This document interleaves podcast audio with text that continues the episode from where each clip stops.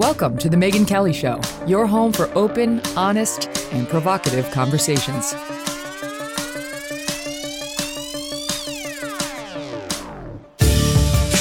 Hey everyone, I'm Megyn Kelly. Welcome to The Megyn Kelly Show.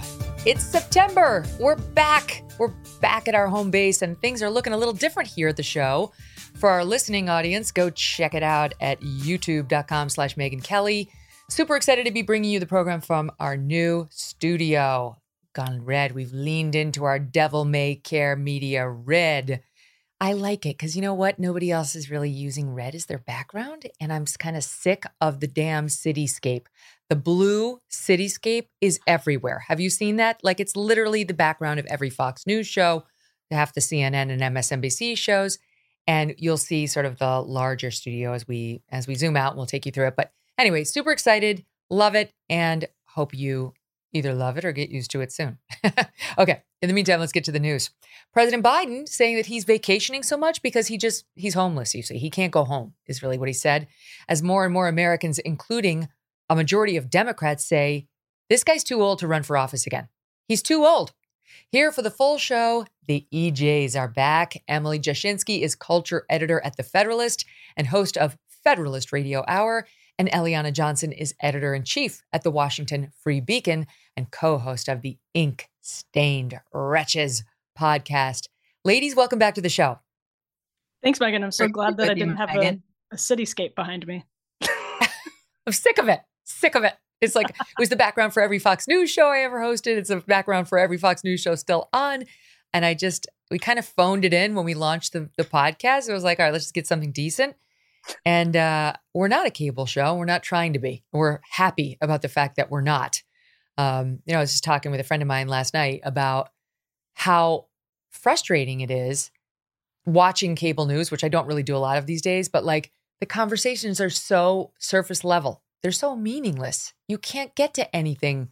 Like uh, in this format, you and I can sit here, I can watch you formulate the thought. I can see you wrestle with your own, you know, the counter arguments and come to a conclusion. We can, there's time for everything to evolve. And uh, it's one of the beauties of the medium. Anyway, I know you know this because you're in it as well on your own and with me. Okay, let's talk about Joe Biden because my God, the, the latest numbers. There's a Washington, um, a Wall Street Journal poll out today. Um, actually, let's do the GOP side first, and then we'll get to Biden and how old he is and how two thirds of Democrats don't want him. Two thirds of Democrats saying he's too old to run. We'll get to that one second. But I want to start with what appears to be a five alarm fire for Governor Ron DeSantis, not to mention the rest of the GOP field, anyone not named Trump. Wall Street Journal poll uh, coming out, released over the weekend, shows that Trump is the top choice for nearly 60% of Republican voters.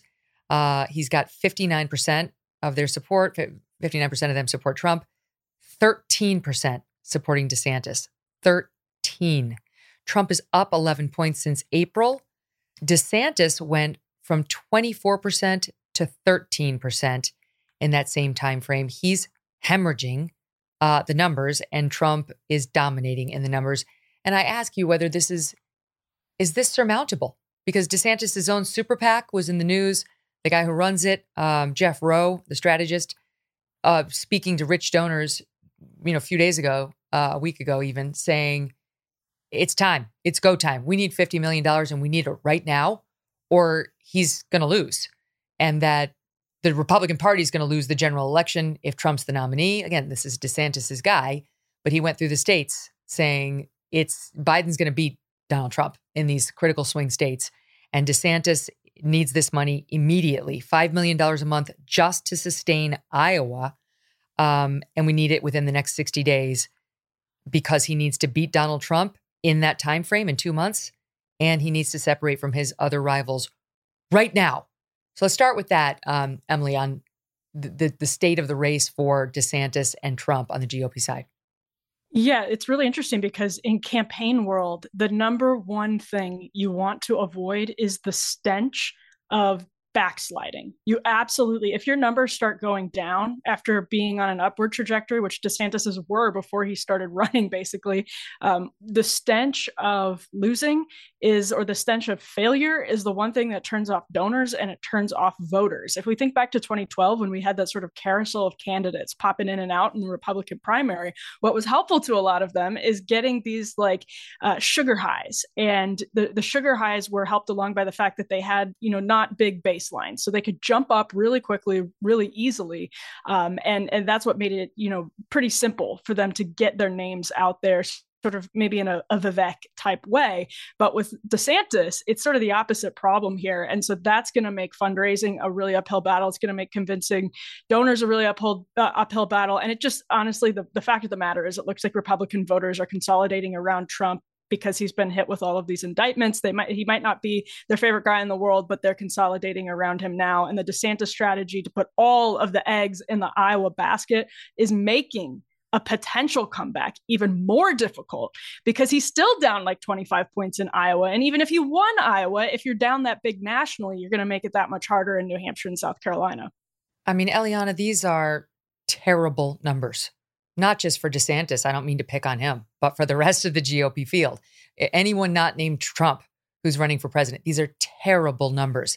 DeSantis has not been able to get anything going, notwithstanding several relaunches, the skinnying of uh, his campaign staff, trying to save money, the super rich uh, super PAC that's backing him, trying to generate interest with the bus campaign in Iowa and the nonstop door knocking they can't, the, the numbers persistently going in the wrong direction for him.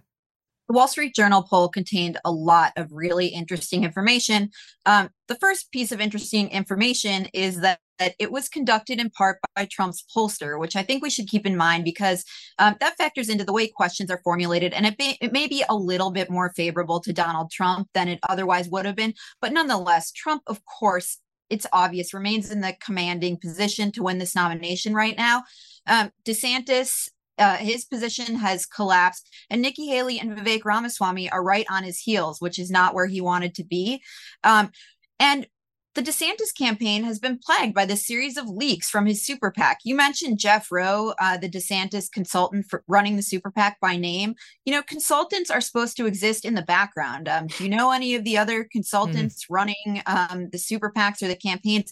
Um, are they names in the news in the way that Jeff Roe is? I think that's a bad sign for the DeSantis campaign. And then there's the content of what he said. He, um, on the eve of the first debate, told donors um, that super PAC has already spent over $130 million. He told those donors, I need $50 million from you guys now. The good news is that we have the money. The bad news is that it's all in your pockets. Um, so for 130 million dollars plus the 50 he's asking for that's 180 million dollars and they don't have a whole lot to show for it granted desantis has been hit by an enormous amount of attack ads um, from trump that the likes of nikki haley and particularly vivek ramaswamy have not been the subject of um, but the second thing i would say was um, jeff roe also said all of the stories you've seen from Vivek Ramaswamy, uh, they came from us. And mm-hmm. it's just sort of a gross thing to say. And if I were DeSantis, it's not the type of thing that you want your guy out there making headlines for. You want to be the headline. You want to be making news. You want to be reaching voters. You don't want your consultant out there making headlines that way. And I think it's just a symptom of a camp of it's a symptom of the issues the campaign is having more broadly. Mm-hmm. Right. Definitely reveals that DeSantis, that his team sees Ramaswamy as a serious threat, and they should because Ramaswamy's numbers are going up and DeSantis's aren't. Um, the, the, just a little more more color on the DeSantis problems in New Hampshire now. Um, the latest poll. This is via the Messenger. Trump currently holds 47% support. Haley and Ron DeSantis are behind at 10% each. So they're tied for second place at 10%. As recently as June, in New Hampshire, DeSantis had 37%. My God, what? I mean, I haven't been following the cases or the states, you know, that closely to realize he had that big an implosion in the past, what? I mean, it's three months now. He's gone from nearly 40% to 10%, tied for second, and Trump is now at 47. This already today has got people saying it's over, Emily. I mean, there are a lot of people in Republican politics who believe it's over. And everything from this point to the actual voting that begins with Iowa in January is window dressing. Yeah, that's also really interesting because uh, my boss Mollie Hemingway made that point on Special Report last night, and and Mark Thiessen responded by saying, "Well, listen, the Trump consolidation is different in the earlier states, and it's true. You know, his his numbers are lower in Iowa, New Hampshire, and South Carolina than they are nationally, but uh, that trend is going completely in Trump's direction. And you know, Nikki Haley and Ron DeSantis, you know, to to in fairness to them, they have not been slapped with four indictments, uh, but it, that because that's obviously a huge advantage for Donald Trump, but the direction that the number amazing. The oh, I mean, just an amazing sentence that you just uttered. It's just like right. Every once in a while, you got to stop and remind yourself that that's incredible. But keep going.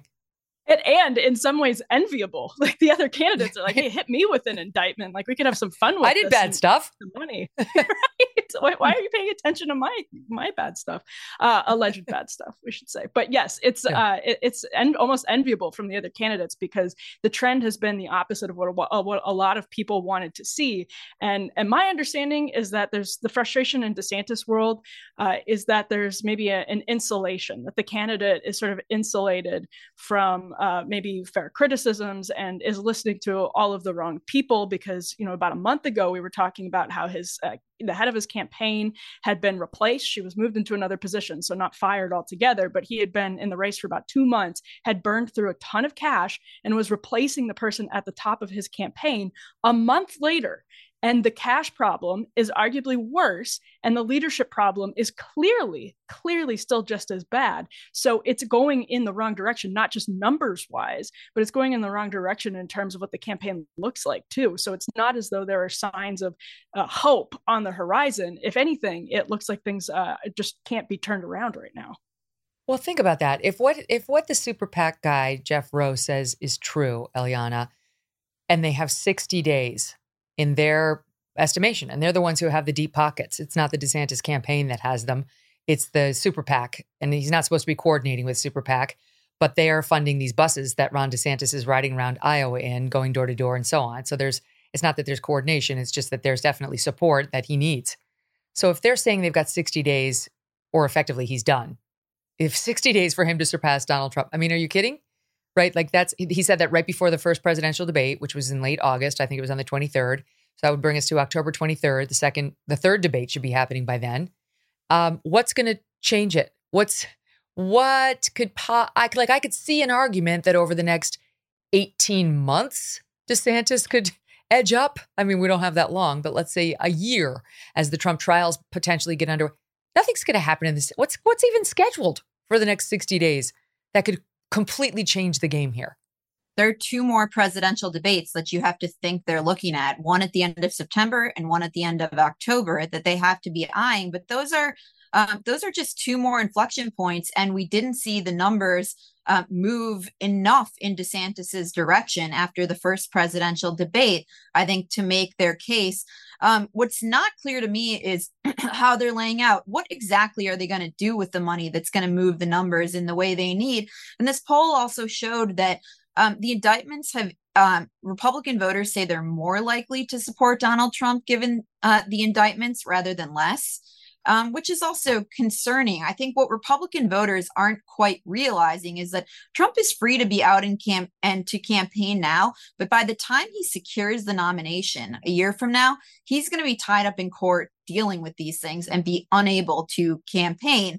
And um, in 2020, we had Donald Trump out campaigning and Joe Biden in his basement. This time around, it may be, you know, Joe Biden campaigning with a walker and Donald Trump not in his basement, but in the courtroom.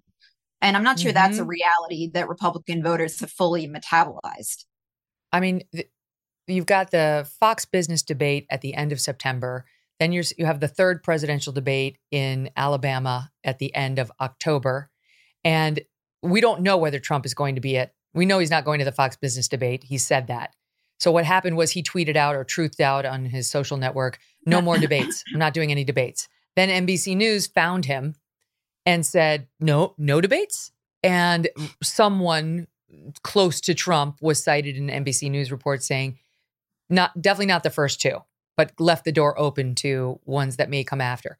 But this now really does make you question how many debates are there going to be? Because if this, like, if we get to Iowa and Trump wins it by, you know, 25 points or what, I don't even like if, if he runs away with Iowa and then New Hampshire comes right after and he runs away with it's done. Like Super Tuesday in March, are we really going to be looking at like it's done, Emily?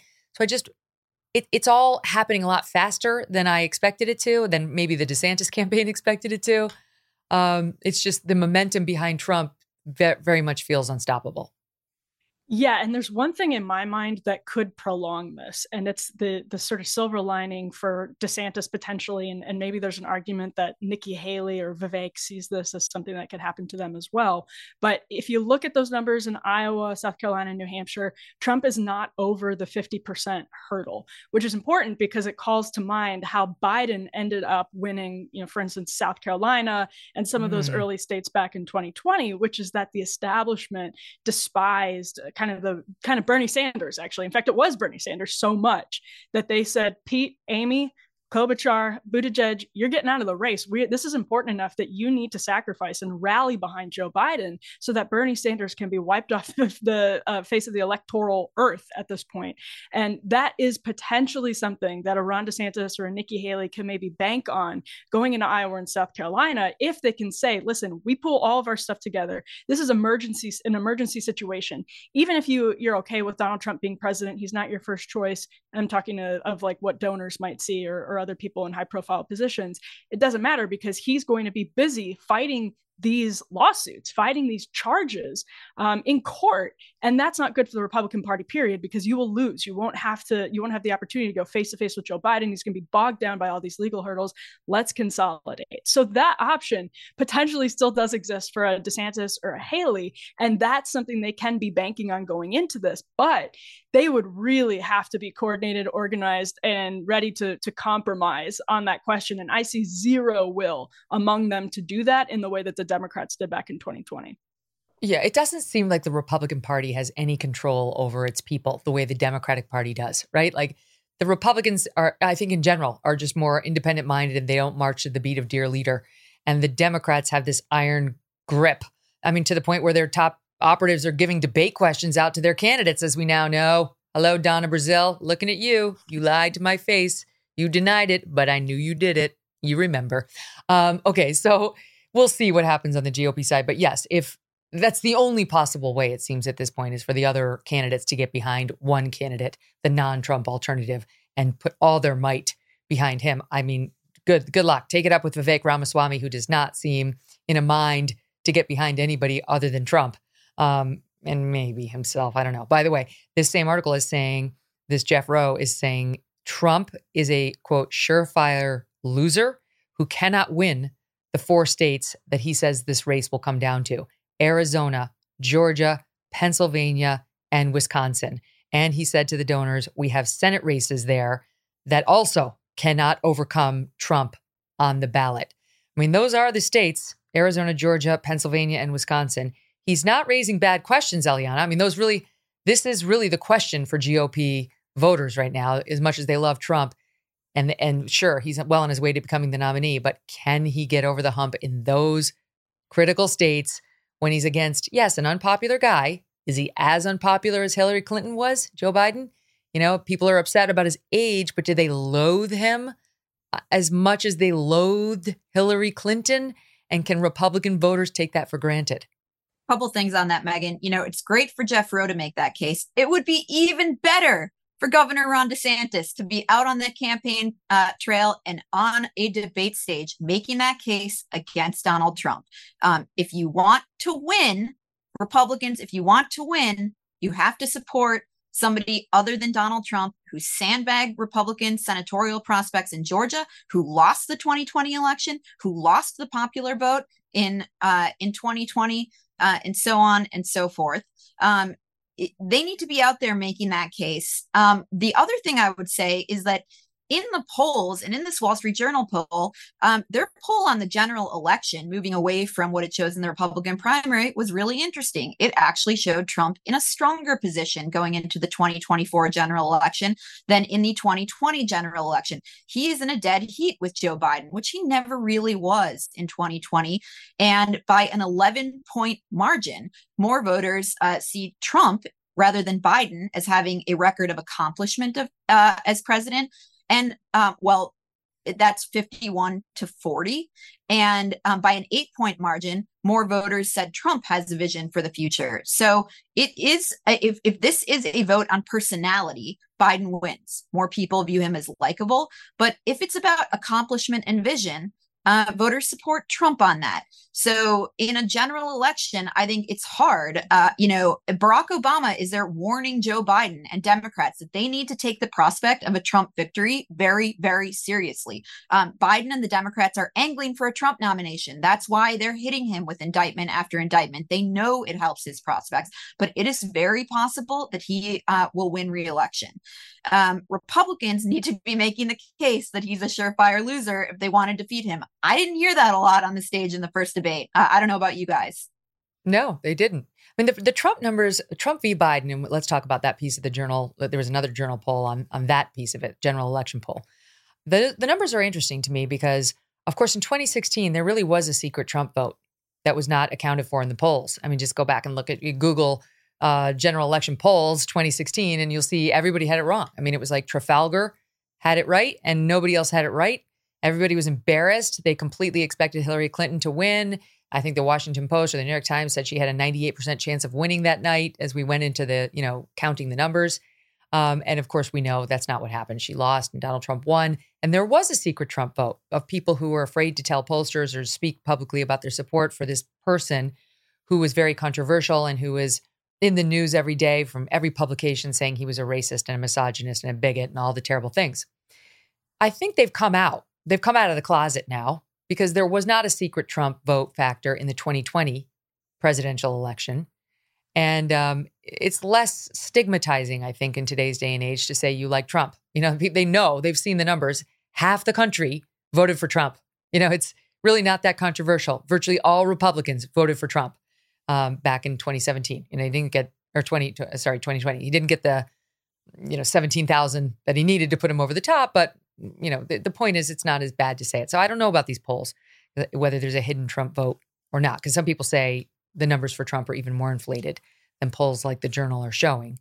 Um, the Journal poll that you just referenced shows now that, um, stand by, the negative views of Biden's age and performance in office help explain why only 39% of voters have a favorable view of him. He's got just a 42% job approval. He's seen favorably by just 39%. 57% disapprove of him. Uh, 73% of voters uh, say they feel Biden is too old to seek a second term. That's unbelievable. 73%. Two thirds of Democrats say he's too old to run again. That's amazing. Only 47% of voters say that Trump, who's 77 years old, he's only three and a half years behind Biden, is too old to run again. So the age problem is not being held against Trump. I would say, you guys, this is proof that it's not an ageism problem. The voters are not ableist, they're not ageist. They're taking people on a case by case basis and they see a vibrant man in Trump and they see a near corpse, forgive me, but it's true, in Joe Biden, Emily. I think that's a great point. I hadn't even thought about it that way because uh, that that is the the line the White House is going to use more and more. But uh, there's just an obvious difference between you know people and and we've all seen this in our own personal lives. Uh, one person who's 85, one person who's even 90 could be dramatically different than somebody who's uh, 70 or somebody who's 60. I mean these these things are just a case by case basis. And another really interesting point that you also just raised, I think, is the secret Trump voter, the the perhaps the decline of the secret Trump voter. Another thing Republicans in Washington, D.C. are really worried about is that you just have Trump voters who don't even believe their votes are counted. They believe that, for instance, uh, the situation in some of these key swing states is going to be uh, rigged by vote counters. So, what's the point in going out to vote if you're so disenchanted and disillusioned by the process and distrustful of the process? You could actually lose key segments of Trump votes in states like Wisconsin and Pennsylvania because people are just like, what the hell, my vote's not going to count.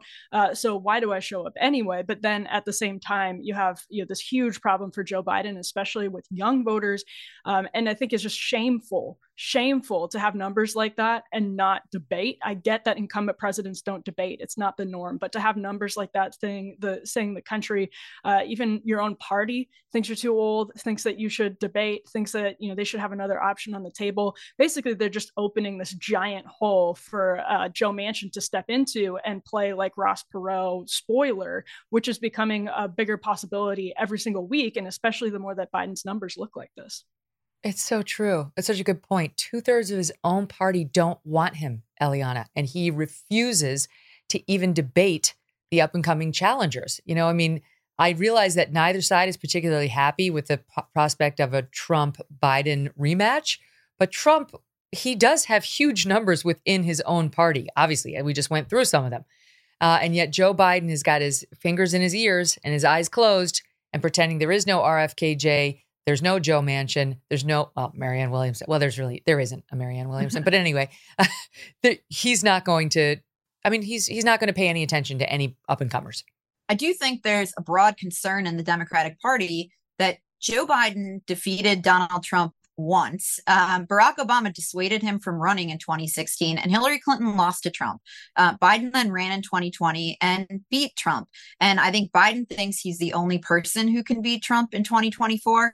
I don't think he thinks Kamala Harris can do it. And I don't think the Democratic Party thinks Kamala Harris can do it. And I think that's why you see the reluctance um, from Biden to cede the stage and um, and open a primary. I think Democrats really worry that they don't have somebody ready to go on the sidelines, um, partially because there would be deference to Kamala Harris. Uh, they feel pressure to defer to her as the vice president, uh, know that she would lose. But I do think that Biden. Um, Biden is selling himself as the only person who can defeat Trump, and uh, and Barack Obama, um, the only person who could make him um, leave exit stage left is barack obama intervening um, and telling him you know i'm going to come out and say you got to go publicly unless mm. you do it privately and we'll arrange for a graceful exit and everyone will celebrate you and your record and you know we'll arrange in the background for somebody to um, become the nominee but i do think that his record of having defeated trump once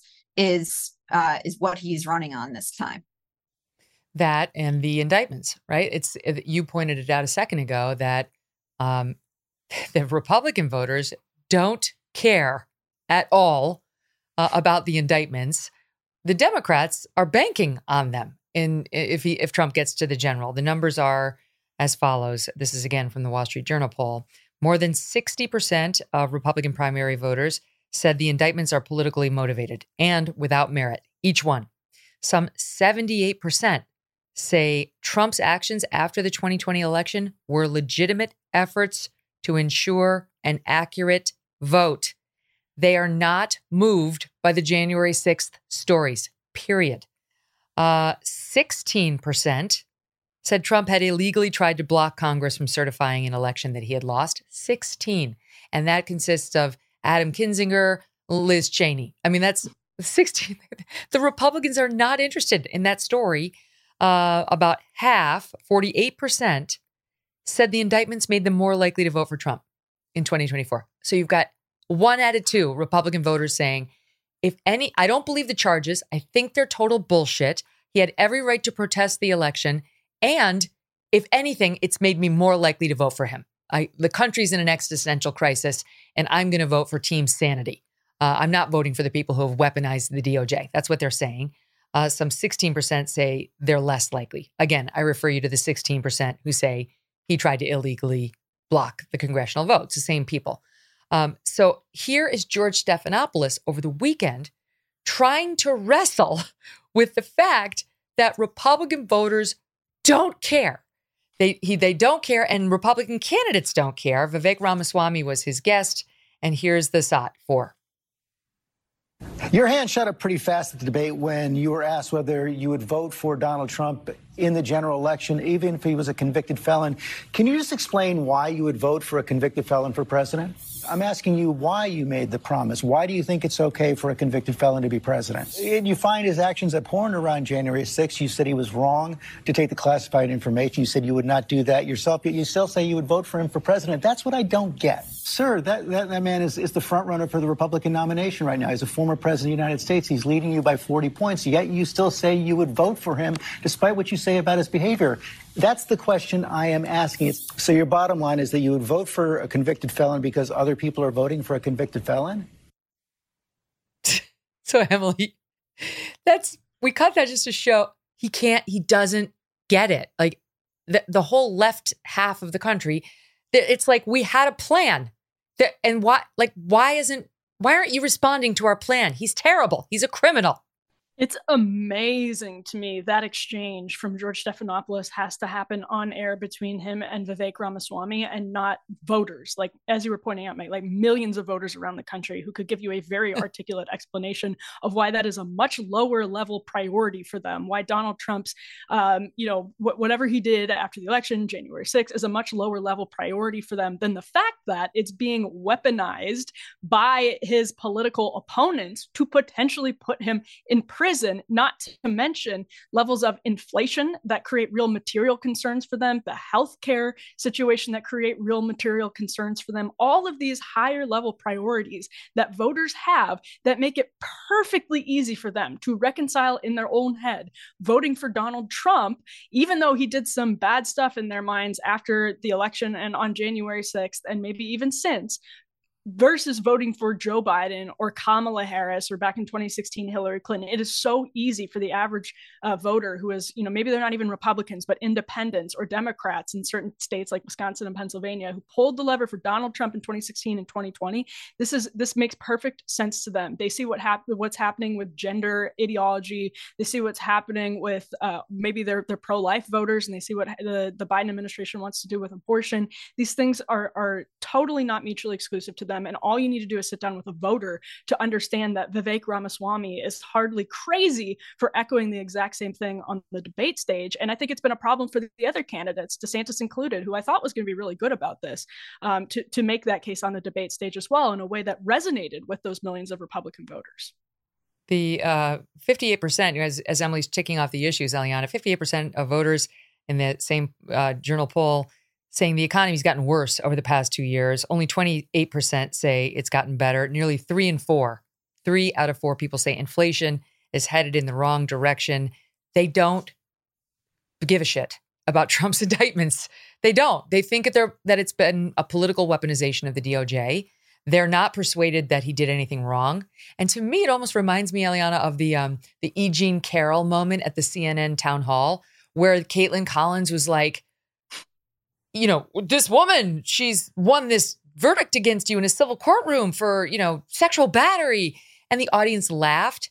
And then the CNN panel, panel after the fact and a bunch of Democrat writers uh, in the press were like, oh, the horror. They laughed at a rape victim.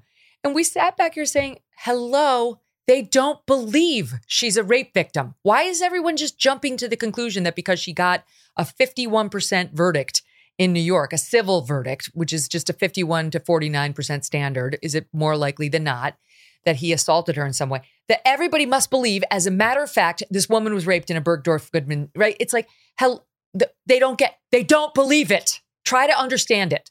Biden is vulnerable. Okay. The journal poll shows that by basically by a factor of by a margin of two to one, voters disapprove of his handling of inflation, of the border, and of the economy he's vulnerable.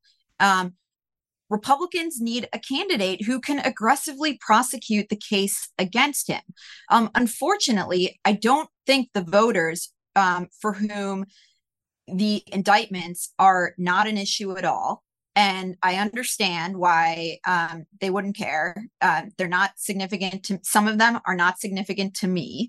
Um, I understand that, but the election is not going to be won or lost based on those voters and their feelings. It's going to be won or lost um, by a handful of independents. We saw that in 2020 and we saw that in 2016. Mm-hmm. Um, those swing voters need to hear from a candidate who's going to be able to aggressively prosecute the case against Biden, not somebody who's going to be tied up in court from Super Tuesday on. That is just the reality. This is not fair to Trump, but life is not fair. Um, you know, like it or not, Trump has put himself in this position based on irresponsible behavior, irresponsible, if not illegal.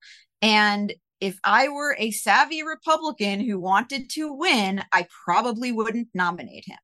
You may think yeah. the uh, indictments are a load of crap. Uh, some of them I believe are, but nonetheless, I do not think he is going to be in a strong position to aggressively prosecute this case against somebody who is, the polls are showing us, an incredibly weak and fragile and mentally deficient Democratic nominee. Mm, that's the thing. I mean, Je- Jeff Roe, Emily may have been a little too honest and a little too needy in that presentation to the super donors for DeSantis, but he's not wrong about the four states and what it what it's going to come down to. Now, he may be wrong about his conclusion that Trump is a guaranteed loser there. Surefire is what he is uh, how it appears in the piece. Arizona, Georgia, Pennsylvania, and Wisconsin. That is the relevant question. I mean, you know, Eliana's not wrong. Like does does this does any of the discussion we had matter? right? Who it's almost like who cares what the Republicans think about the charges? We already know that they don't think much of the charges. The only real question is what do the independent voters in the key swing states think of the charges? And I have one point of disagreement with Eliana, and then one point of disagreement with Jeff Roe, which is that it's it will come down to a handful of independents. Absolutely true, but then also what has to factor into that as a variable is turnout, and and that's where Jeff Roe looks at a state like Wisconsin and says, you know, Trump is going to drag the Republican ballot down in Wisconsin, and at the same time, I think that's you know sort of stale Beltway conventional wisdom. That's my home state, and I look at what Trump, Donald Trump did to electrify electrify voters who may not have come out in a presidential election 2016 and he lost the state in 2020 but still put up decent numbers. There are people especially in the rust belt that just plainly don't vote. And then you have to balance that with young people who are not going to come out and vote for joe biden unless the democratic party is really able to successfully men- message the election as for instance abortion in a way as a, a referendum on abortion policy that gets young voters uh, suburban people in those like suburban let's just say suburban milwaukee counties the wow counties in wisconsin to come out. Uh, and so I don't think it's surefire at all because what you need is a candidate like Jeff Roe's own candidate who, on a state level, was able to bridge these two disparate factions of Republican voters the hardcore MAGA base and the sort of suburban people who are averse to Trump but would vote Republican if given a different option. That is almost an impossible balancing act to pull off. Ron DeSantis did it in Florida, which is why, exactly why, everyone thought he would be able to do it on the national stage. Strong economy, great policies there, was competent as a governor, and also sort of aggressively pushed back on ideological excesses of the left. And that Ron DeSantis has not been the one that's been campaigning. And none of the other candidates None of the other candidates, with the possible exception of Vivek, are showing that they can talk to those two disparate groups of Republican voters that are absolutely essential to have both turnout and suburban voters. Um, and and this was DeSantis's attempt. This was DeSantis's opportunity to prove that it could be done nationally, and he hasn't made that case. Mm, I just keep going back to that. He had 37% in New Hampshire in June. DeSantis did 37% in June. It's now September 5th, and he's at 10%. That is not the stuff of a winning campaign. Uh, according to his people, he's got 60 days to turn it around. We'll see. More with Emily and Eliana right after this quick break.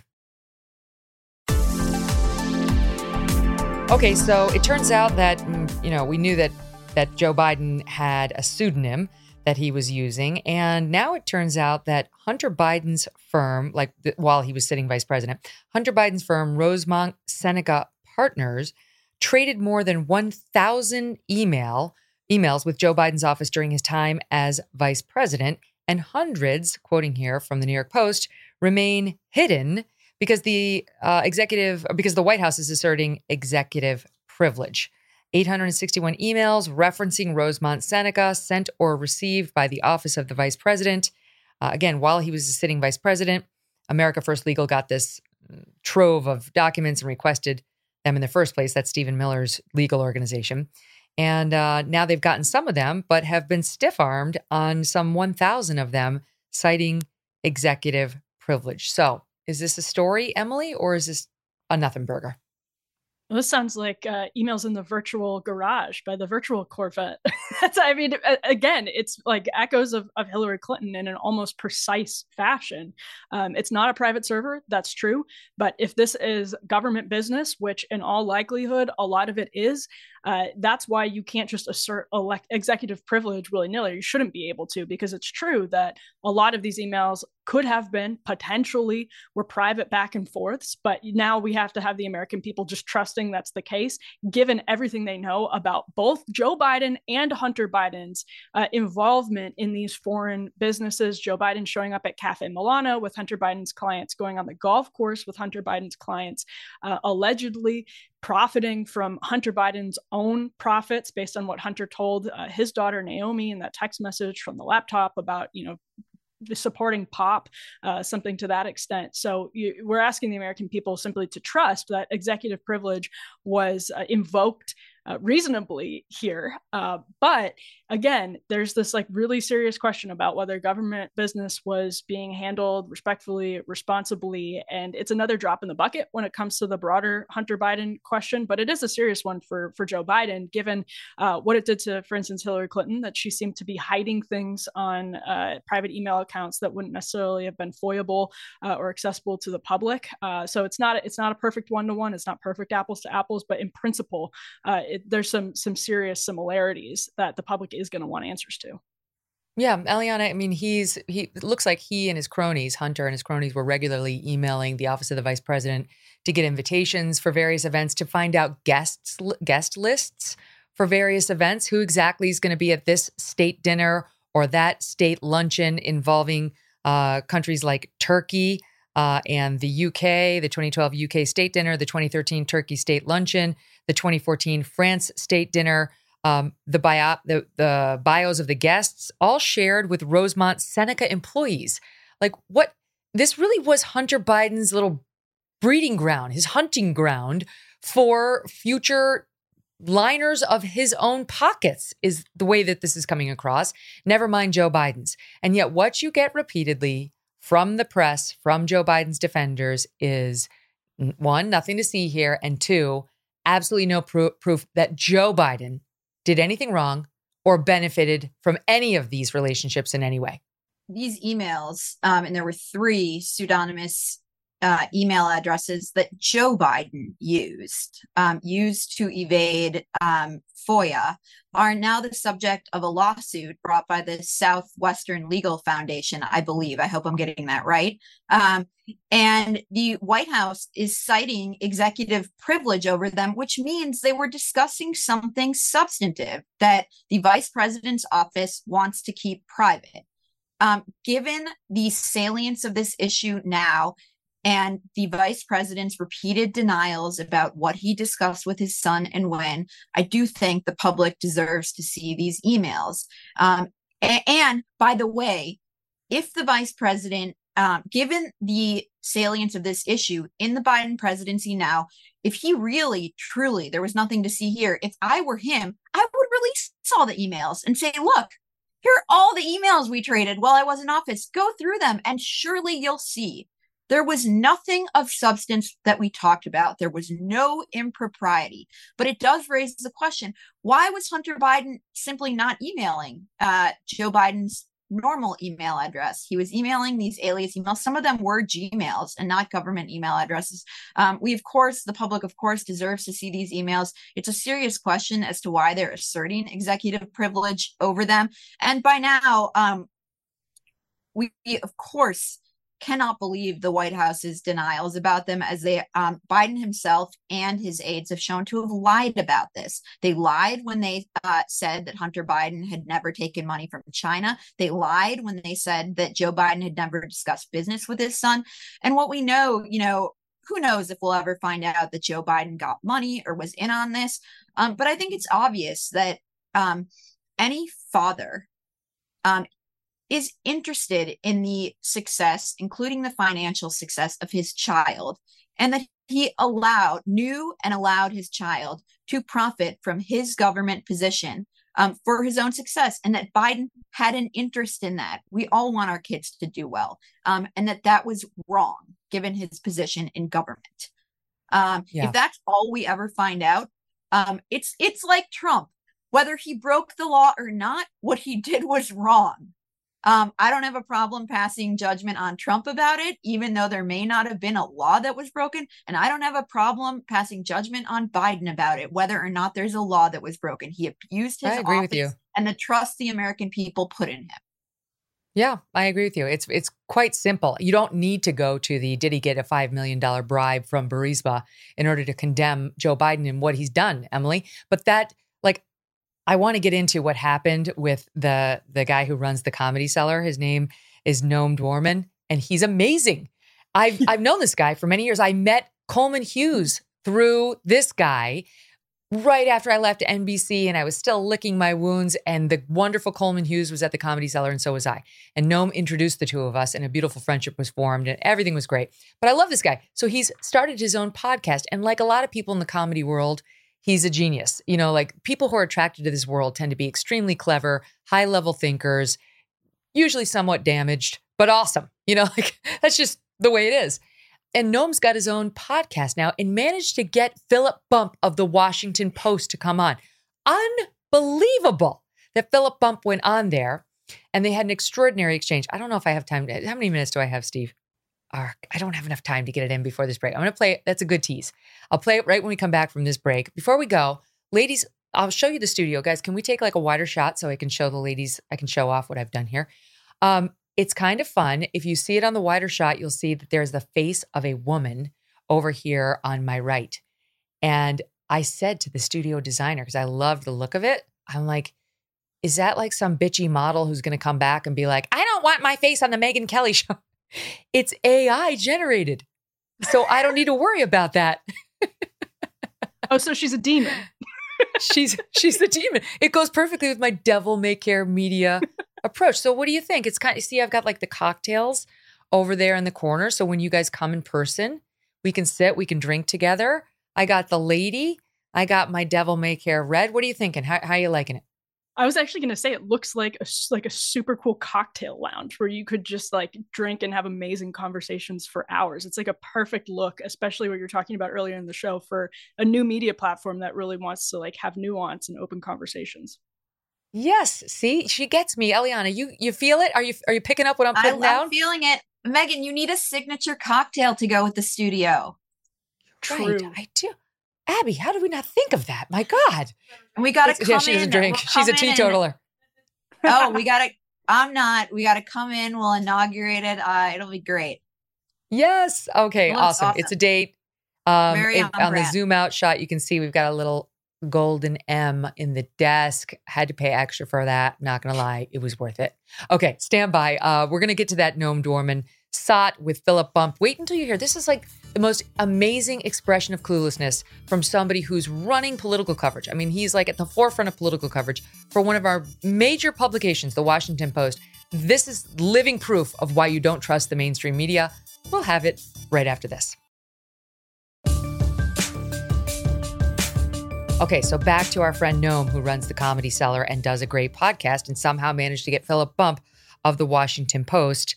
Uh, he's the writer, quote, focused largely on the numbers behind the politics, according to his bio, but he loses all ability to analyze anything when it reflects poorly on Joe Biden and his potential corruption. So we have a couple of, of sound bites from the interview, uh, including where and he had gone on. I, I think Noam had openly said, I, I want somebody to come on and debate with me whether there's evidence that Joe Biden is potentially corrupt and you know how high this Hunter Biden scandal goes. He was looking for somebody who would disagree with him. I, I think Noam sees corruption and he's troubled, and he was looking for somebody in the press who would disagree with him. And Phil went on, and it, it didn't go very well. It did not did not go well for Phil.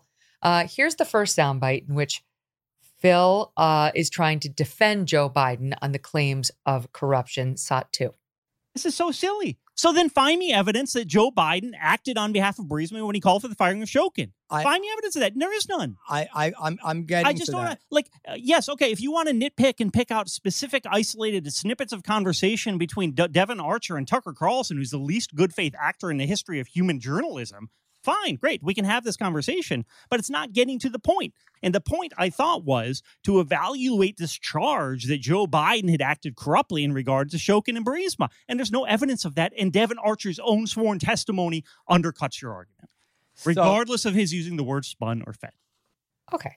So that's number one. There's no evidence, no evidence that Joe Biden was acting on behalf of Burisma. First of all, that's just misstating the argument, right? It's a straw man. That's not what people, are not on behalf of Burisma, but on behalf of his own self interests and those of his son in pushing for the firing of this prosecutor. That's the allegation. Not that he was working for Burisma, but that he was influenced by what would benefit his son and what would benefit himself potentially in pushing out this prosecutor in Ukraine who was going after Burisma for corruption, and his son was sitting on the board of Burisma at the time. So, Emily, his that's how he framed. He misframes it first of all to make it better for his side, which is a mark of dishonesty, and then secondly, he what he, he wants like the smoking gun. He wants the email of the Burisma CEO saying, "Mr. Mr. Vice President, please go get this corrupt prosecutor off of our backs." Because we would like to be corrupt ourselves on an ongoing basis and pay our money to you and your son. So please help us out. Like that's not generally the way corruption works. Um, but if you look through the actual evidence of what led up to the firing of that prosecutor, you will see very clearly. We went through it just last week on the show that it was not State Department uh, policy nor the plan to call for the firing of that prosecutor. And as recently as like one month before Joe Biden had determined he was going to do it, it came to a, a surprise by anybody in the Obama administration that Joe Biden was about to make this guy's termination a, a deal term, a requirement for our giving aid to Ukraine. It seems to be the vice president's office that turned it, that said, you know what else? We need that guy gone. And what was happening just as the vice president turned it? He had phone calls with his son, Hunter, who was on the Burisma board. And then in December of 2019, they had a meeting that he he personally spoke with the head of Burisma, who we understand said, uh, "Get this guy off my back," or said something to that effect. So this is what we've been learning so far. You know, it's not smoking gun right there pointing at the dead body, but it's getting pretty close. And that's the thing with influence peddling is that it's strategic. It's set up this way so that there never is a smoking gun. For instance, unless there is literally a recording of Joe Biden at Cafe Milano or on the golf course with the Burisma executives, everyone has plausible deniability and can just say, "We were just golfing." We were just having martinis at Cafe Milano. So, you know, nothing to see here, which is exactly what Philip Bump is doing. Because as much as you can tie this to Hunter, and he does concede, he's like, you know what? I think Hunter was doing some stuff that was improper. Uh, so, unless you can take that further step uh, and go to Joe Biden, the media can continue to say, nothing burger, nothing much to see here. And it's actually, I mean, the way Noam sets this up, which I think is brilliant, is he's just like casually destroying Philip Bump. And there's something in the media called nut picking, where you know you go to the Iowa State Fair, find the craziest person, and have some like Harvard educated journalist debate them on economic policy, whatever it is. This is the exact opposite of that because Noam starts the podcast by saying, "I asked around, I asked my friend who is the smartest person."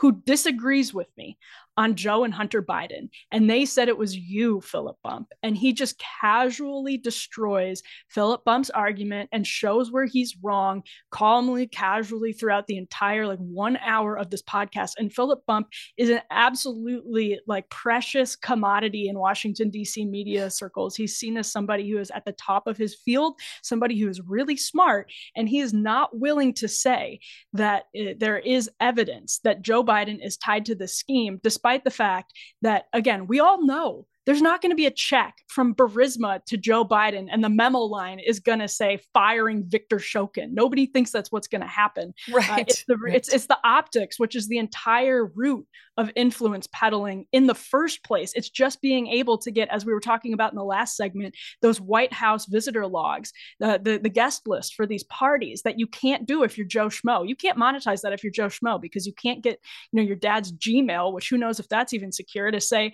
hey, look who's coming lying and look what do they do. You don't get that if you're Joe Schmo, but you get it if you're Hunter Biden. It's so true. And Eliana, he he Noam had Philip Bump on the ropes the whole time. It ended with Bump getting up and walking out, which is pretty spectacular because I have to say the questioning, while smart, was not aggressive. It wasn't, you know, he made a fool out of himself by getting up and walking out. It just showed how thin skinned and eggshelled this guy is. He's not used to having to answer any questions of his sweeping defenses of the Bidens. Here's a little bit of that moment in SOT 3. What do you take from the text message to his adult daughter? Uh, Hunter's text message. I have to give fifty percent of my income to Pop. I have no idea what that means. I don't. I have no idea what that means. Well, it's it's it's it's. It, I know it's circumstantial evidence, and you prefer that. No, what what what could it I, mean? I have no idea. But doesn't it? I don't know. Well, I appreciate your. Has anybody has anybody asked her? I, I don't know. I don't know. Don't you think somebody should ask her? Okay. Like I, am not. I just said I don't know, and I don't know what to make of it, so I have nothing yeah, but, to say about it. Yeah, what, but doesn't what do you want me to say? Yeah, but you say there's no evidence, no evidence, but then there's a text message where he says, "I give Pop fifty percent of my money." That's that's evidence. Okay. Well, what? Do you, okay, fine, fine. So it's evidence. I appreciate you having me on. It doesn't. It, that something like that. Who do you think is being more? I, I listen to that and I'm saying, am okay, I? Am I? okay, What, you, you can free you, to I go. think I feel you want me to leave, like just walk out in the middle of this You because that way you can you like. can, you can go. All right. Is this a standard? Really, this is the way the Washington Post handles people who yeah, disagree with I, with when. I agree to be on for 45 minutes, Go, go, and then go. I get on for an hour and 15, yeah, Go, then after a while go, I go. go, Thanks go. for having Oh my God, Eliana. I'm so embarrassed for him. I have secondhand embarrassment.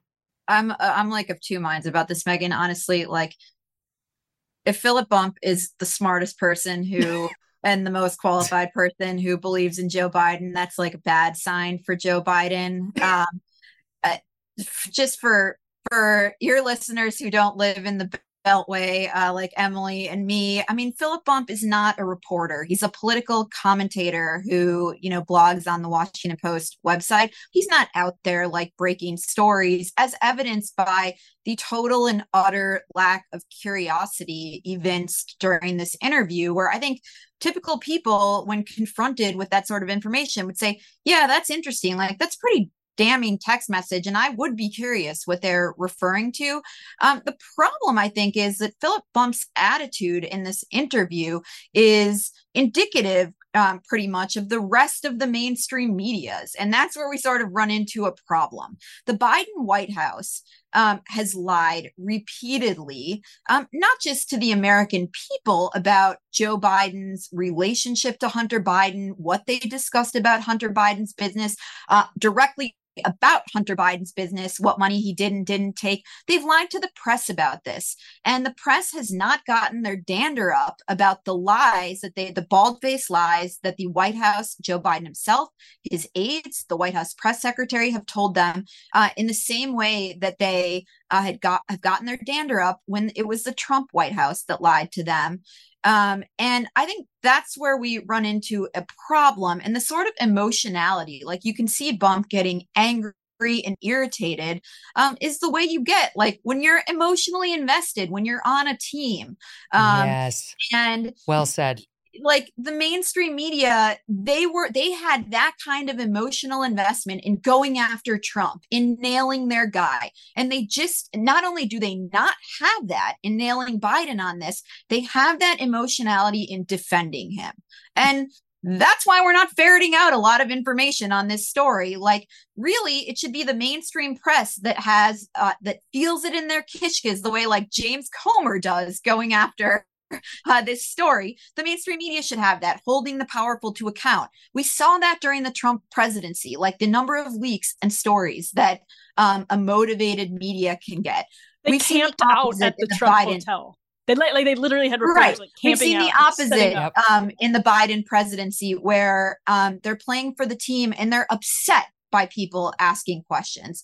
And that I think is the difference and one of the main problems in our democracy. And then when conservatives ask questions, um, they say, well, you know, that's a case, that's a only a story in the conservative ghetto. Um, it should be a story in all of the media. We should all be asking questions of our leaders, um, and we should all be demanding transparency, whether they're Republicans or Democrats. We should all be interested in holding these people to account. And what Biden did with um, with his son is wrong, whether or not it was illegal, and it would be wrong if it was a Republican president too. What Trump did on January 6th was wrong, and it would be wrong if it was a Democrat too. Um, whether or not there's a signature on the dotted line, we should expect more of our leaders than not to break laws. We should expect them to uphold um, values and you know behave with dignity and honor and i'm sorry that is not what hunter biden did cashing in on his father's name um, at other people's expense i mean just for the listening audience to reiterate what is being alleged there that noam's asking about, asking about is then vice president joe biden was in charge of routing out ukrainian corruption for the obama administration he was the point man on that very heavy task at that time, his son Hunter was sitting on the board of a company being accused of corruption in Ukraine, Burisma.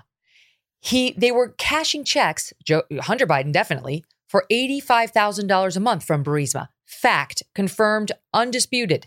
At that time getting paid. And then we have an email from Hunter Biden to this sister talking about how he has to give 50% of his money to Pop. And this is Noam saying to Philip Bump, who says there's no evidence that Joe Biden benefited at all from this relationship, saying, Aren't you curious? Like all these things suggest Joe Biden has behaved inappropriately. You don't have to prove he broke a law. He's talking about a corrupt act, an inappropriate setup where he was cashing checks essentially from a from a foreign company that he was charged with with investigating essentially, right? By because he was in charge of Ukrainian corruption.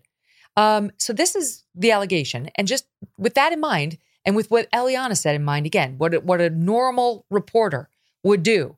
Yes, I would like to get to the bottom of this. Listen to that soundbite again. What do you take from the text message to his adult daughter uh, Hunter's text message. I have to give fifty percent of my income to Pop. I have no idea what that means. I don't. I have no idea what that means. Well, it's it's it's it's. It, I know it's circumstantial evidence, and you prefer that. No, what what what could it be? I, I, have no idea. But doesn't it? I don't know. Well, did, I appreciate your. Has anybody has anybody asked her? I, I don't know. I don't know. Don't you think somebody should ask her? Okay. Like I, am not. I just said I don't know, and I don't know what to make of it, so I have nothing yeah, but, to say about it. Yeah, what, but doesn't what do you want me to say? Yeah, but you say there's no evidence, no evidence, but then there's a text message where he says, "I give Pop fifty percent of my money." That's that's evidence. Okay, well, what? Okay, fine, fine. So it's evidence. I appreciate you having me on. It doesn't. It, that something like that. Who do you think is being more? I, I listen to that and I'm saying, am okay, I? Am I? Okay, you, you can you, I. Think, I feel you want me to leave, like just walk out in the middle of this because that way you can you like. Can, you can go. Right. Is this a standard? Really, this is the way the Washington Post handles people who disagree yeah, when with I, them. When I agree to be on for 45 minutes, go, go, and then go. I get on for an hour and 15. Yeah, go, that after a while I go. Go. Thanks for having. Oh, it's it's so t- stomach turning, Emily, because we've all been immersed in this culture for years where this is what we're dealing with on the other side. I don't know. I don't know. I have no idea. I have no idea what that means. I have no idea. I don't know. I don't know. I don't know. I have nothing to say about it. What do you want me to say? I have no fucking show some curiosity. That's what we're asking. Do your job. Be a man. Be be a journalist. Don't embarrass yourself or your organization, which we used to really respect a long, long time ago. You're an embarrassment to the profession. Show some professional curiosity. And then to the point where he's so weak and intellectually incurious, he's got to end it. He puts his tail between his legs like a little P word and runs. and you know, you know, he was excited to buy that Acela ticket because he thought he was going to breeze in there and just destroy Noam. You know that yes. he was like, "I'm Philip Bump. I'm a journalist. I do this professionally. I have looked into this." That's a great part of the interview where Philip Bump is like, yeah, Noam asks him for the evidence, and Philip Bump is like, "Well, not, neither of us was there, uh, so I've debunked this. I've looked into it." And it's just like that. You, you think the fact that you, Philip Bump, have looked into this and say there's nothing there is enough for the public to be like, "Oh."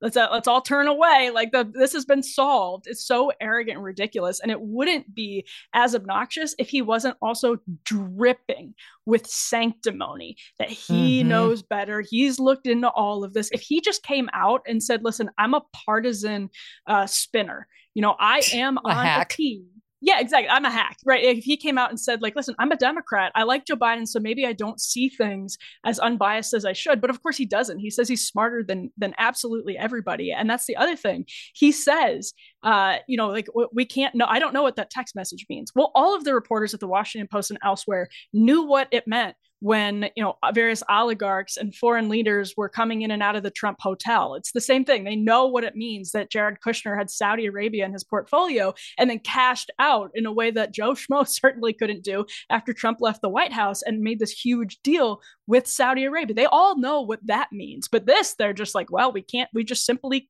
we simply cannot know. And finally, the Ukraine stuff is infuriating because we, as the United States of America, have the audacity to go into Ukraine, which is a, company, a country that genuinely does struggle with the issue of corruption and did in the Obama era as it does now, and boss them around and tell them, you need to fix this corruption.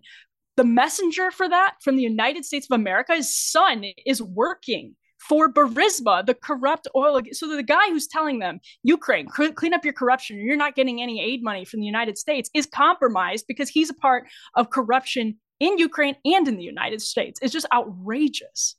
Yeah, even today, Eliana, there's a item in the news about how uh, Zelensky over there in Ukraine is is replacing the head of his basically the defense department there for corruption. So we've been, you know, sending all this money and it's been very very controversial over here. We're sending billions and billions of dollars to them, and it's basically an admission that we don't know where it was going, and that at least some portion of it was probably misspent because Zelensky's not firing this guy as the head of their defense department for no reason at all. And the reports are he was corrupt. This is what a lot of people who have been objecting to our, you know, unending and seemingly capless aid to Ukraine have been saying.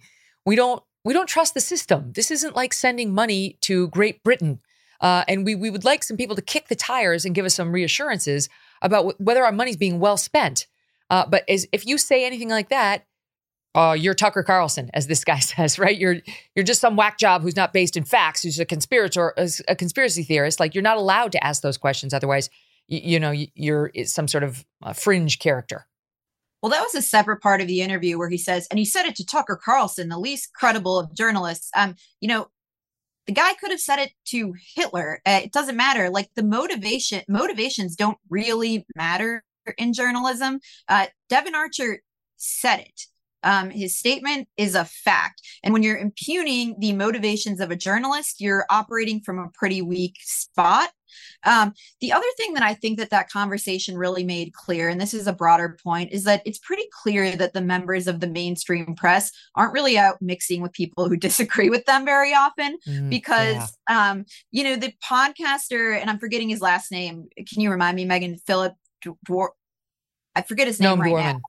Phil no, Dworman. Noam Dworman. Uh, oh, Noam Dworman. Excuse me. And I'm sorry, Noam. Uh, and I mm. love the Comedy Cellar have had some great nights there um, very recently mm-hmm. in fact but um uh it does go to show that like it, his views are not really outside of the mainstream. They're just out of the mainstream of our mainstream media. And um, they're not really used to debating and confronting those sorts of views. And um, these sorts of arguments don't really take place on cable anymore um, where fox news is a right-wing echo chamber and cnn and, and msnbc are left-wing echo chambers. And that's sort of too bad for society as a whole no, it's true. I mean, there's uh, we, you know, the the ridiculous double standard that the media adheres to has been ever present over the past few days because not just you know here, as you point out, the Trump coverage versus the total disinterest in Joe Biden and Hunter Biden's corruption, uh, but with respect to the Mitch McConnell thing, they're very alarmed about Mitch McConnell and the freeze up on camera now that it's happened twice in what six weeks. Really, not so much when it comes to Joe Biden, Dianne Feinstein, John Fetterman absolutely not. Like I like Mitch McConnell. I know a lot of Republicans don't. I really respect him and what he's done uh, for the country, but I see the need for him to be much more transparent about what's happened to him and probably to step down. I I do. I see it. It's obvious. He doesn't seem like he is well anymore. But I also feel like you first. He's I uh, he's not going anywhere until Dianne Feinstein's out. Period. That's how I feel. Get her out. She's literally almost dead. She cannot function anymore. Why should he go? He's at least on his own two feet. He he's still lucid and able to communicate in the moments where he's not frozen. Can you say the same for her? Why should he, why should the Republicans lose their leader while she's sitting there, right? But the media, they're very very concerned about uh, McConnell in a way that was discovered discussed as ableism. Back to our earlier discussion when it was raised about John Fetterman. This is from Eliana's publication, The Washington Free Beacon. Look at this comparison stop. Senate Minority Leader Mitch McConnell appeared to freeze again during a Q&A with reporters. It's all raising additional questions about the fitness of the 81-year-old to lead Senate Republicans. I don't know. It just seems like he's pushing himself in a way that might be problematic. I don't want to be rude about it, but that's not somebody who just feels lightheaded. Senator John Fetterman, his inspiring message for people who are simply too scared to ask for help. The president has found him to be an impressive individual. Fetterman's cognitive abilities have not been compromised. We have a man who uh, was brave enough to talk about this. There was such intense scrutiny, often ableist scrutiny. Ah, Eliana, that's amazing. It's amazing. Credit to our team who put that wonderful video together. And um, and of course, it's true. Um, McConnell's health woes um, have gotten so much more attention than those of Joe Biden, whose obvious cognitive impairments um, because he's the only person the Democrats are confident could beat Trump, have not gotten uh, the same level of scrutiny. And John Fetterman is really the best counterexample. Um, the guy can't really talk.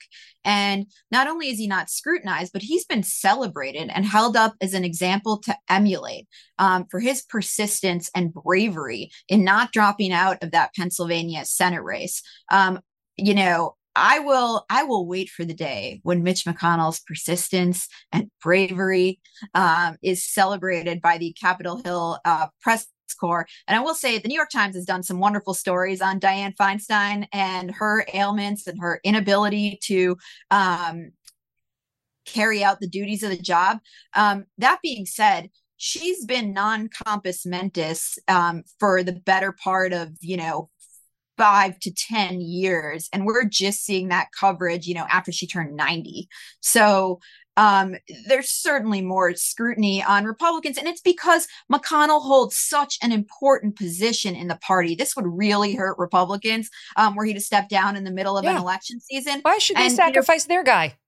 Right. Which is- and, and for the Republican haters of McConnell, um, look at the Supreme Court. You know, if there's one person, I think, aside from Donald Trump, um, who gets credit for a majority conservative Supreme Court, it is Mitch McConnell for holding out and refusing to nominate Merrick Garland. And I think if you look at the way the Department of Justice has been run under Joe Biden, um, you can thank Mitch McConnell that he is not on the Supreme Court. And instead, there's Brett Kavanaugh and Amy Coney Barrett um, instead yes. of Merrick Garland. We would have Justice Merrick Garland if it weren't for Mitch McConnell. I think the reason people don't don't like him is because he's on the wrong side of Trump. So the Trump fans instinctively, oh, we hate him. I guess we hate Mitch McConnell now. What are you saying? Look into what he's done. Judicial appointments alone. The guy's been absolutely critical in getting these more conservative jurists on the federal bench at the at the trial court level, at the appellate court level, and at the Supreme Court level. You have him to thank, along with Trump, when they were getting along, for there not being a Justice Merrick Garland. Anyway, the I just look at this and I, I again I say Good. As soon as she goes, as soon as Fetterman goes, McConnell can go. That's it. That's fair. Sure. Your guys have had severe problems for a lot longer than Mitch McConnell had two freezing episodes. A lot longer. Not to mention the sitting president of the United States, Emily, which we are told over and over we're not allowed to discuss or we're ableists and ageists and I was just going to pick up on that exact point because uh, when Eliana said that one of the reasons here is that Mitch McConnell is very powerful, that it would really like the, the reason for for some of the glee among media and Democrats right now is because Mitch McConnell is important to the Republican Party. That is exactly why they kept a lid on what was happening with Dianne Feinstein for a very long time, and the same thing that happened in the 2020 election with Joe Biden. So it is true that you've seen more and more media stories start to come out about Feinstein and Biden But oh my gosh, did they have to become nearly dead to your point, Megyn, for the media to even bat an eye and say, hey, maybe there's a problem here? Because it was abundantly clear in 2020 that Joe Biden was having problems. And when the first Dianne Feinstein story dropped, that maybe she wasn't able, cognizantly able to do her job anymore, it was a huge deal in Washington, D.C. It was like the seal had finally been broken. Everyone can start talking about this thing that's been under wraps for years and years. Why is that? Because those two are important to the Democratic Party. And this is why mm-hmm. double standards are dangerous. It's the media is just playing games with things that are actually fire, that are actually really serious to people's lives, because you can't make you know, the, you can't make the case that Mitch McConnell should step down while not making that case about Biden or Feinstein. It's just ridiculous. You can't make the case that Hunter Biden or that Jared Kushner shouldn't be doing what he did with Saudi Arabia when you won't say the same thing about Hunter Biden. It is actually like having a seriously deleterious effect on the country, on the way we govern, on the way that we're providing aid to Ukraine. Biden doesn't have a leg to stand on because he has no credibility in this issue and he's the one overseeing all of the aid going to Ukraine. So these things are serious and have consequences. It's not just like all fun and games like the media thinks it is. She didn't remember how to vote, Dianne Feinstein. She forgot how to vote. She forgot that she had been out of the Senate for three months. She tried to tell a reporter she had, in fact, been there. It's time. I mean, like, it's just why are we even engaging in this nonsense? Yours first. Yours first. And then the Republicans can clean up their house. I don't blame them for for standing for now behind McConnell. Just FYI, the latest uh, via New York Post this morning. A congressional doctor says there's no evidence McConnell has a seizure disorder or suffered a mini stroke after two troubling recent public freeze ups. The Capitol attending physician conducted an exam and says uh, he did cast doubt on some of the medical theories circulating online about McConnell's condition, but he did not publicly provide an explanation for the episodes. That's bullshit too. We deserve an explanation. He's not like this isn't his little private fiefdom. It's our it's our fiefdom. We're his bosses and we deserve to know. So there's that. Okay. Speaking of no credibility, Karine Jean Pierre, there's no problem whatsoever at the bo- at the border, the border, and Joe Biden's done more to secure it than anyone else. That actually happened. I know it's overused. It's primo gaslighting. We've got to play it. Here it is. The president has done more to secure the border and to deal with this issue of immigration than anybody else. He really has. Oh June saw the single largest month-to-month drop in lawful unlawful border crossing because of the policies this president put in place. I I can't like I don't I think we should just laugh. Should we just do the LOL? I don't like what's the proper response to that, Emily? I, Karine Jean Pierre should go to the border. I mean, the proper response would just be to have uh, a, a just just go through a, a, line of migrants at the border and ask them if Joe Biden is part of the if Joe Biden's policies. They might not name Joe Biden by name. Some of them will, because uh, I've actually talked to them. And if you go down that line, they will tell you it is the policies of the Biden administration, the policies of the United States government right now that have pushed them up into these really dangerous circumstances, camping under under bridges. Um, you know, we're dealing with cartels, which almost every single single one of them does. Almost every single one of them pays a cartel to come up there. That's why it does get so violent. Um, and that's why it gets so violent when they cross the river sometimes, because it, it these cartel members are literally shepherding them through the water.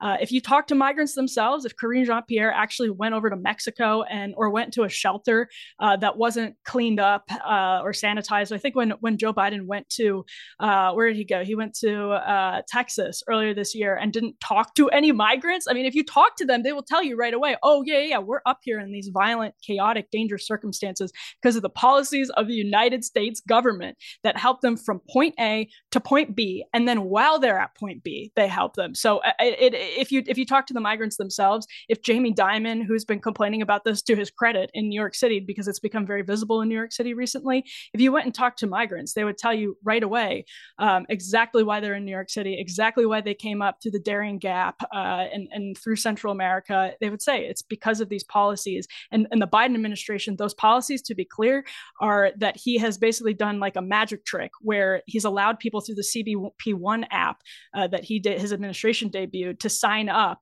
uh, for asylum hearings and then they can disappear into basically sanctuary cities never show up for those hearings so he's funneled them through uh, quote unquote legal channels that are really extra legal, extra ju- judicial in ways that make the illegal numbers look lower because they're he's just letting in more people quote unquote legally.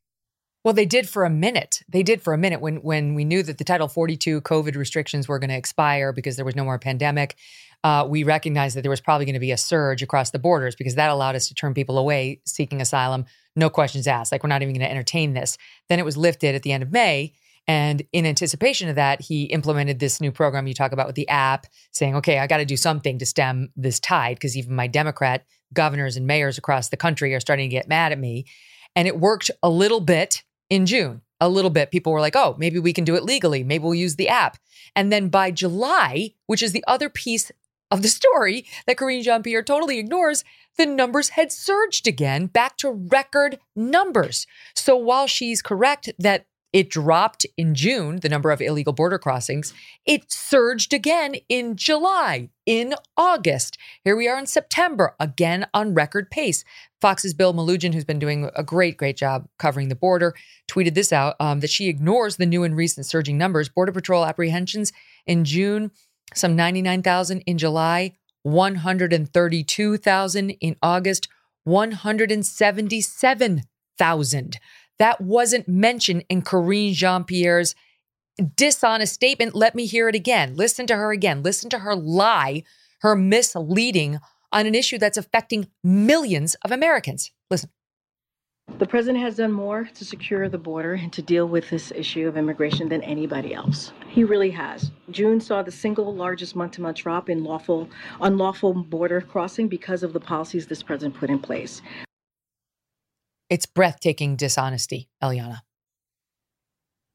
Well, what's so interesting about this, and by the way, August saw an enormous spike in the number of families coming across the border. Um, but what's interesting is that this is not so much a fight between Republicans and Democrats right now as among Democrats themselves. You have state and city officials who are at the president's throat about the number of migrants uh, that they are being forced to house in their cities. And it's um, the relations between Biden and prominent Democrats in New York and, and, and in California and in many other places around the country, um, Democrats who have said we welcome all people, and during the Trump administration were able to virtue signal about this because there were not migrants pouring over the border, um, are now at loggerheads with the Biden administration because the people in their states don't want uh, my, don't want migrants put up in hotels, in conference centers, um, and all over their states. And it's causing political problems for their city and state officials who are now looking to the Biden administration to do something.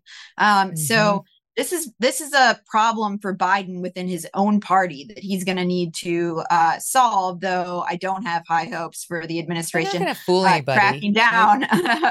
this isn't fooling anybody. This nonsense from Karine Jean Pierre. They know they're they're suffering from the consequences of this, just like the southern border states are. Thanks to Governor Greg Abbott. Thanks for thanks to Governor DeSantis. By the way, something funny. I don't know if you're noticing it, but there's like a one second of delay between me and Eliana. So every time I ask you a question I'm afraid I've made you mad. Like it's there's like a long pause. I'm like, oh, she doesn't like that question. then you then you answer it normally. I'm like, oh, phew. She's like we'll Mike Pence the debates. You know, he, he just like did these long dramatic pauses. That's what Eliana was channeling. Right. I'm like, oh God, she didn't like that one either. I got to do better. okay, wait. Um, let's talk about before we go to break. I, I want to talk about Governor Murphy uh, of New Jersey because nobody better embodies this problem you just outlined than he does.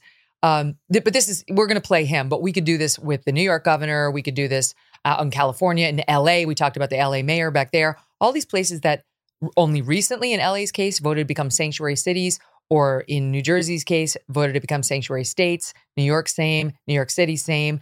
Now we're having a change of heart. Of course, now that they're having to deal with the actual consequences thanks to these busloads of migrants that are being shipped north, they see it very differently. Listen to New Jersey's governor during the gubernatorial debate when he ran for office back in 2017, sounding a very different tune than the one he's sounding today, SOT 14.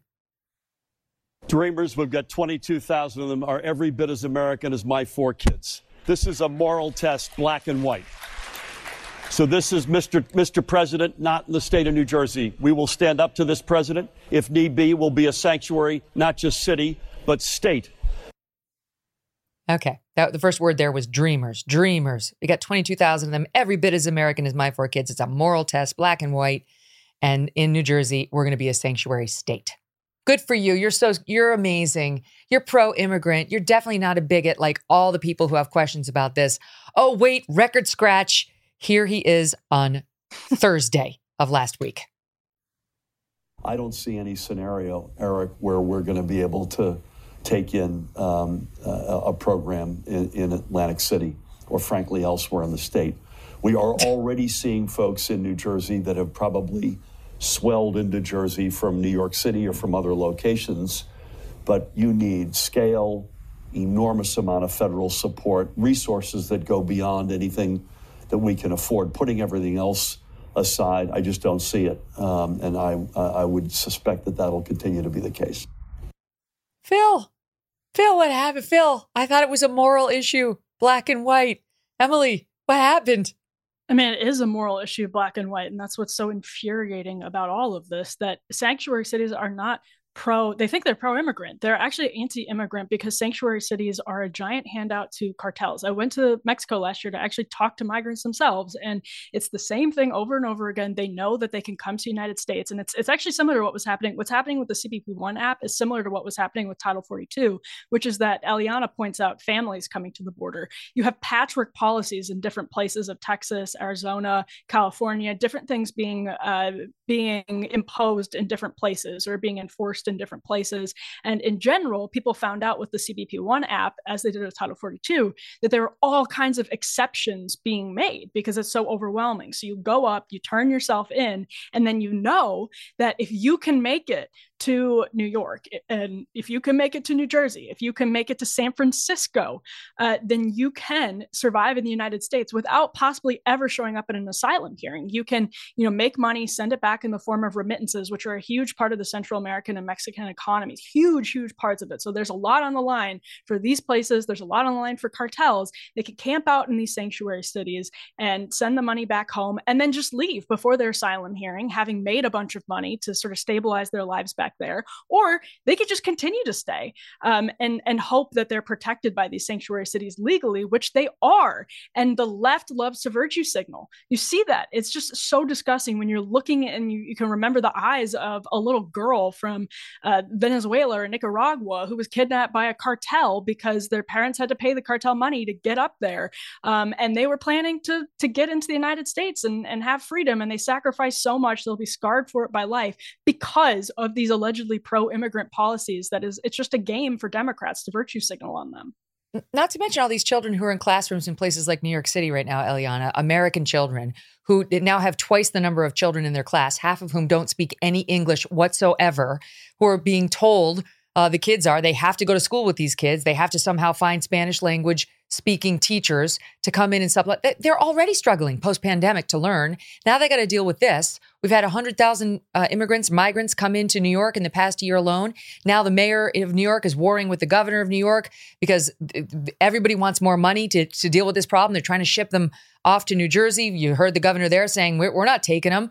They're, they're looking at the federal government, at Joe Biden saying, help us out. And the solution, of course, because they're Democrats, is uh, help us make it easier for them to get work permits. These some 60,000 of them are of adult working age, Eliana, and they're the Democrat mayor of New York and the Democrat governor of New York want to waive the requirement that doesn't allow migrants like this who are here illegally and haven't applied for asylum, haven't gone through the process. They can't get visas to work. They can't get green cards to work. They can't get the permission to work.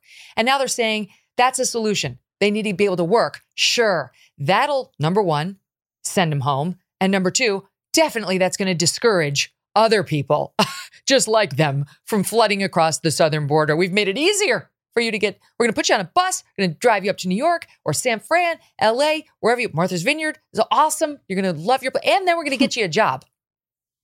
And that's going to do a lot for American wages too. Yeah. Yeah. So that's the solution.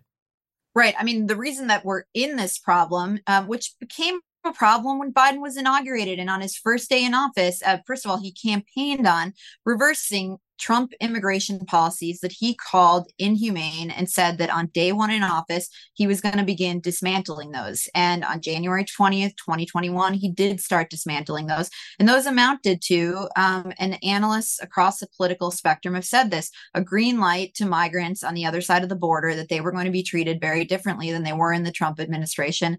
And as a result, we've seen huge increases in the number of migrants across the southern border.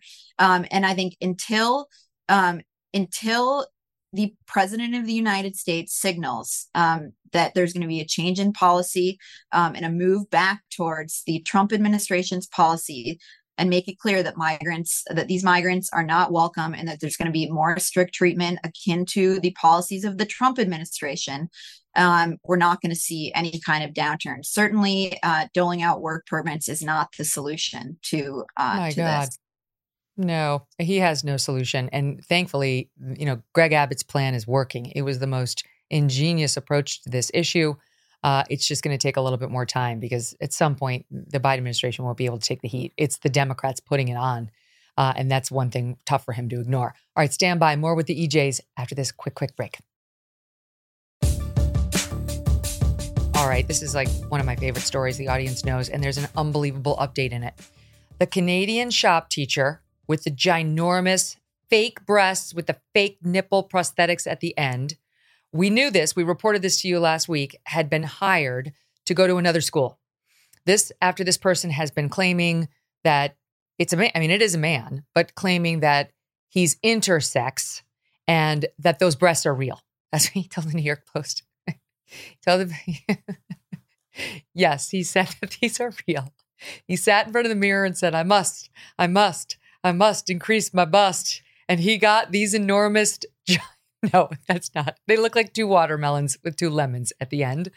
He said he has some condition called gynomastia that makes the breasts just that makes Pamela Anderson look flat chested. Lies, lies, damn lies. Uh, we showed last week the tape of Rebel News up in Canada getting the guy on camera without the breasts. Hello, they're not real. And notwithstanding all this blowback, because parents don't want some guy working out a sexual fetish on their kids in the classroom, never mind shop, um, that's what he teaches.